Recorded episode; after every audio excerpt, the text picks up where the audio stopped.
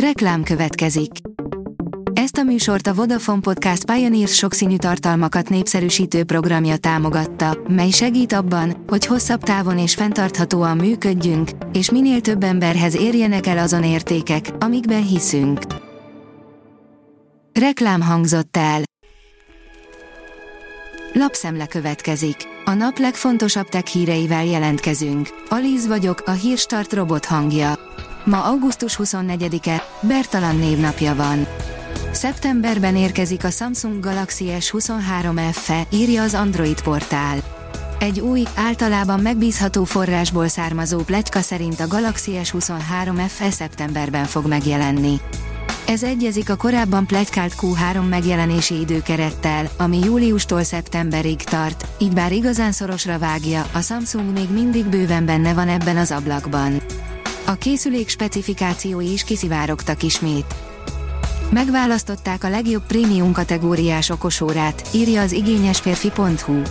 A 2023-2024 legjobb prémium okosórájának járó díjat a Huawei Watch Ultimate kapta az Európai Kép és Hangszövetségtől. Az amerikaiak már az űrruhában érkező Matahariktól félnek, írja a Bitport. Az amerikai felderítési és biztonsági központ figyelmeztetést adott ki az űrrendszerek biztonsági kockázatairól. A rakéta kérdezi, mikor jön el a hidrogénautózás kora Magyarországon. A 125 éves gázipari óriás magyarországi szakértőit, a Messer Hungarogáz munkatársait kérdeztük a hidrogén alapú energetika és mobilitás várható hazai jövőjéről. A PC World írja, rengeteg fiókot töröl a Google, de nem sikerült rendesen figyelmeztetnie az embereket.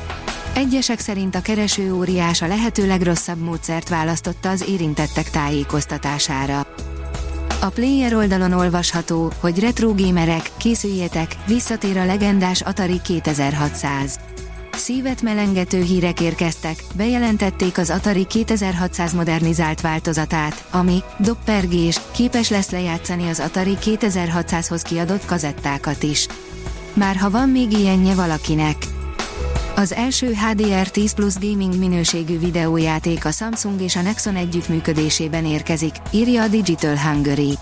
A Samsung bejelentette, hogy a HDR10 Plus Technologies Kft. megalkotta az első HDR10 Plus gaming szabvány támogató játékát. A Nexon által fejlesztett új cím, a The First Descendant a Gamescom 2023 eseményen debütált. Az IT Business szerint 53 milliárd dollár lesz az EMI csippek piacának árbevétele. A Gartner előrejelzése szerint az EMI csippek bevétele 2023-ra eléri az 53 milliárd dollárt, és 2027-re több mint kétszeresére nő. Az EMI műveletek végrehajtására optimalizált félvezetőkön 2023-ben elért árbevétel 2022-höz képest 20,9%-os növekedést jelent, derül ki a Gartner INC legfrissebb előrejelzéséből. A startlap vásárlás oldalon olvasható, hogy csak dúdolnod kell a YouTube-nak. Sokaknak fog tetszeni a YouTube még kísérleti stádiumban lévő újdonsága, amely abban segít, hogy a zenéket még könnyebben megtaláljuk. A 24.hu oldalon olvasható, hogy sikeres volt az első méhátültetés Angliában. A 34 éves nő a nővérétől kapta meg a méhét, az idősebb testvérnek ugyanis már volt gyermeke.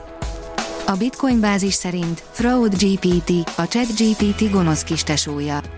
A mesterséges intelligencia robbanásszerű fejlődése mellett a digitális fenyegetések tárháza is új és kifinomultabb kihívásokat mutat. Lifestyle coach a Google-től, írja az IT Business. Személyes életvezetési tanácsadó emi érkezik a Google DeepMind-tól. A mesterséges intelligencia szakértőiben etikai aggályok merültek fel a chatbotokkal kialakított emberi kapcsolatok következményeit latolgatva. A Bitport szerint az Nvidia hivatalosan is betegre keresi magát a mesterséges intelligenciával.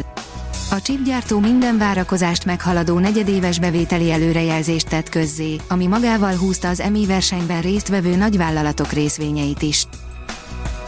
A Hírstart tech lapszemléjét hallotta. Ha még több hírt szeretne hallani, kérjük, látogassa meg a podcast.hírstart.hu oldalunkat, vagy keressen minket a Spotify csatornánkon, ahol kérjük, értékelje csatornánkat 5 csillagra.